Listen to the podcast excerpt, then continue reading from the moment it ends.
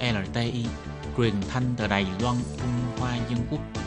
Mời các bạn theo dõi mục tin vắn lao động ngoài. Khí Nhi và Thúy Anh xin chào các bạn. Các bạn thân mến, các bạn đang đón nghe một tin vắn lao động. Trong phần tin vắn lao động của ngày hôm nay, Thúy Anh và Khí Nhi xin mang đến cho các bạn hai thông tin như sau. Thông tin thứ nhất đó là Cục Lao động thành phố Tân Bắc đưa ra 4 tiêu chuẩn kiểm dịch tại nhà mới cho lao động di trú. Và thông tin thứ hai, bán hàng giả online, lao động di trú vi phạm luật dịch vụ việc làm và luật thương hiệu. Bộ Lao động phát hành nội dung tóm tắt của luật thương hiệu bằng 4 ngôn ngữ. Và sau đây xin mời các bạn cùng đón nghe phần nội dung chi tiết của bản tin vắn ngày hôm nay. Tình hình dịch viêm phổi trên toàn thế giới tiếp tục lan rộng. Để giải quyết việc kiểm dịch cho lao động di trú khi nhập cảnh Đài Loan, Cục Lao động thành phố Tân Bắc ngày 10 tháng 9 đã công bố tiêu chuẩn biện pháp và cơ sở hạ tầng địa điểm kiểm dịch dành cho lao động di trú mới nhập cảnh Đài Loan của thành phố Tân Bắc. Ngoài phối hợp với quy định của Bộ Lao động, trong đó tăng thêm 4 hạng mục như là nơi kiểm dịch phải là tòa kiến trúc độc lập, đưa bữa ăn cho người kiểm dịch vào các thời điểm khác nhau, lên kế hoạch vận chuyển rác thải cấp độ A và khử khuẩn cuối kỳ. Những biện pháp này nhằm tránh cho lao động di trú cách ly kiểm dịch tiếp xúc với người dân, đảm bảo thực hiện công tác tẩy trùng vệ sinh, nâng cao hiệu quả phòng dịch, bảo vệ sức khỏe của người dân và lao động di trú. Theo ông Trịnh Thụy Gia, Cục trưởng Cục Lao động bày tỏ, do ảnh hưởng của dịch viêm phổi COVID-19, số lao động di trú đến Đài Loan làm việc trong các ngành sản xuất đã giảm hơn so với mọi năm. Các ngành nghề vẫn liên tục bị thiếu thốn nguồn nhân lực. Làm sao để đưa lao động di trú vào làm việc một cách an toàn và phù hợp với chính sách phòng dịch của chính phủ? Giải quyết vấn đề nhân lực cho các doanh nghiệp trở thành vấn đề cấp bách mà chính phủ địa phương và trung ương cần phải phối hợp giải quyết. Bắt đầu từ ngày 5 tháng 8 có quy định để giảm thiểu rủi ro lao động di trú cách ly chung với du khách. Chủ thuê và công ty môi giới không được đưa lao động di trú đến khách sạn thường mà không phải khách sạn phòng dịch để thực hiện việc cách ly kiểm dịch. Nhưng trên thực tế, rất nhiều chủ thuê và môi giới nhằm muốn đáp ứng nhu cầu đưa lao động di trú nhập cảnh làm việc. Ngoài khách sạn phòng dịch, họ thường tìm nhà dân phù hợp với yêu cầu phòng dịch để làm nơi cách ly kiểm dịch cho lao động di trú.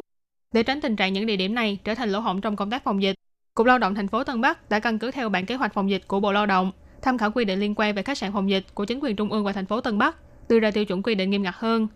Cục Lao động thành phố Tân Bắc cũng nói thêm, việc đưa lao động di trú đến làm việc phải đồng thời làm tốt công tác kiểm dịch, hy vọng có thể giúp cho các ngành nghề sản xuất giảm sự ảnh hưởng đến mức thấp nhất trong thời gian diễn ra dịch bệnh, quan tâm sức khỏe của lao động di trú nhập cảnh cũng như là để cho các nhân viên có thể an tâm làm việc. Tiếp sau đây là thông tin thứ hai. Gần đây có trường hợp lao động di trú bán hàng giả, hàng nhái trên mạng.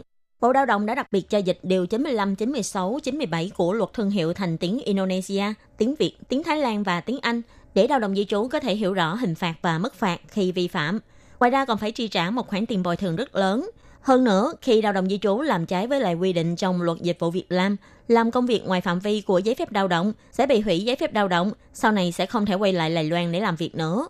Theo Bộ Lao động, Tổng đội Cảnh sát An ninh số 2 đã có công văn cho biết, bắt quả tang lao động di trú và sinh viên nước ngoài bán sản phẩm hàng nhái trên mạng. Hy vọng Bộ Lao động có thể hỗ trợ tuyên truyền hướng dẫn. Bộ Lao động đã cho dịch nội dung tóm tắt của điều lệ luật thương hiệu, nhấn mạnh người dân chỉ được phép bán hàng chính hãng, tránh vi phạm pháp luật. Bộ Lao động cũng đưa ra hai trường hợp vi phạm làm ví dụ. Trường hợp thứ nhất là một cô lao động người Indonesia, vì thấy nhiều đồng hương bạn bè mình đều thích mua đồ hiệu, cho nên đã lên mạng nhập sản phẩm hàng nhái từ Trung Quốc như nước hoa Chanel, đồng hồ Casio, áo quần thể thao Adidas vân vân. Sau đó lên mạng xã hội Facebook, Line để bán lại cho đồng hương tại Đài Loan. Nhưng việc bán hàng nhái, hàng giả tại Đài Loan là vi phạm pháp luật. Vì thế cô đã bị cảnh sát đến nhà lục soát và phát hiện hơn 400 kiện hàng nhái như nước hoa, đồng hồ, xâm phạm quyền thương hiệu với giá trị khoảng 2 triệu đài tệ. Còn trường hợp thứ hai là một cựu du học sinh người Indonesia đến Đài Loan đã hơn 10 năm. Sau khi tốt nghiệp, anh đã ở lại Đài Loan sinh sống.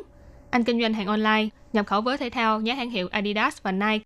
Sau khi bị cảnh sát phát hiện và đến nhà lục soát, tìm ra hơn 8.000 đôi vớ hàng nhái, xâm phạm quyền thương hiệu với giá trị khoảng 2 triệu đài tệ.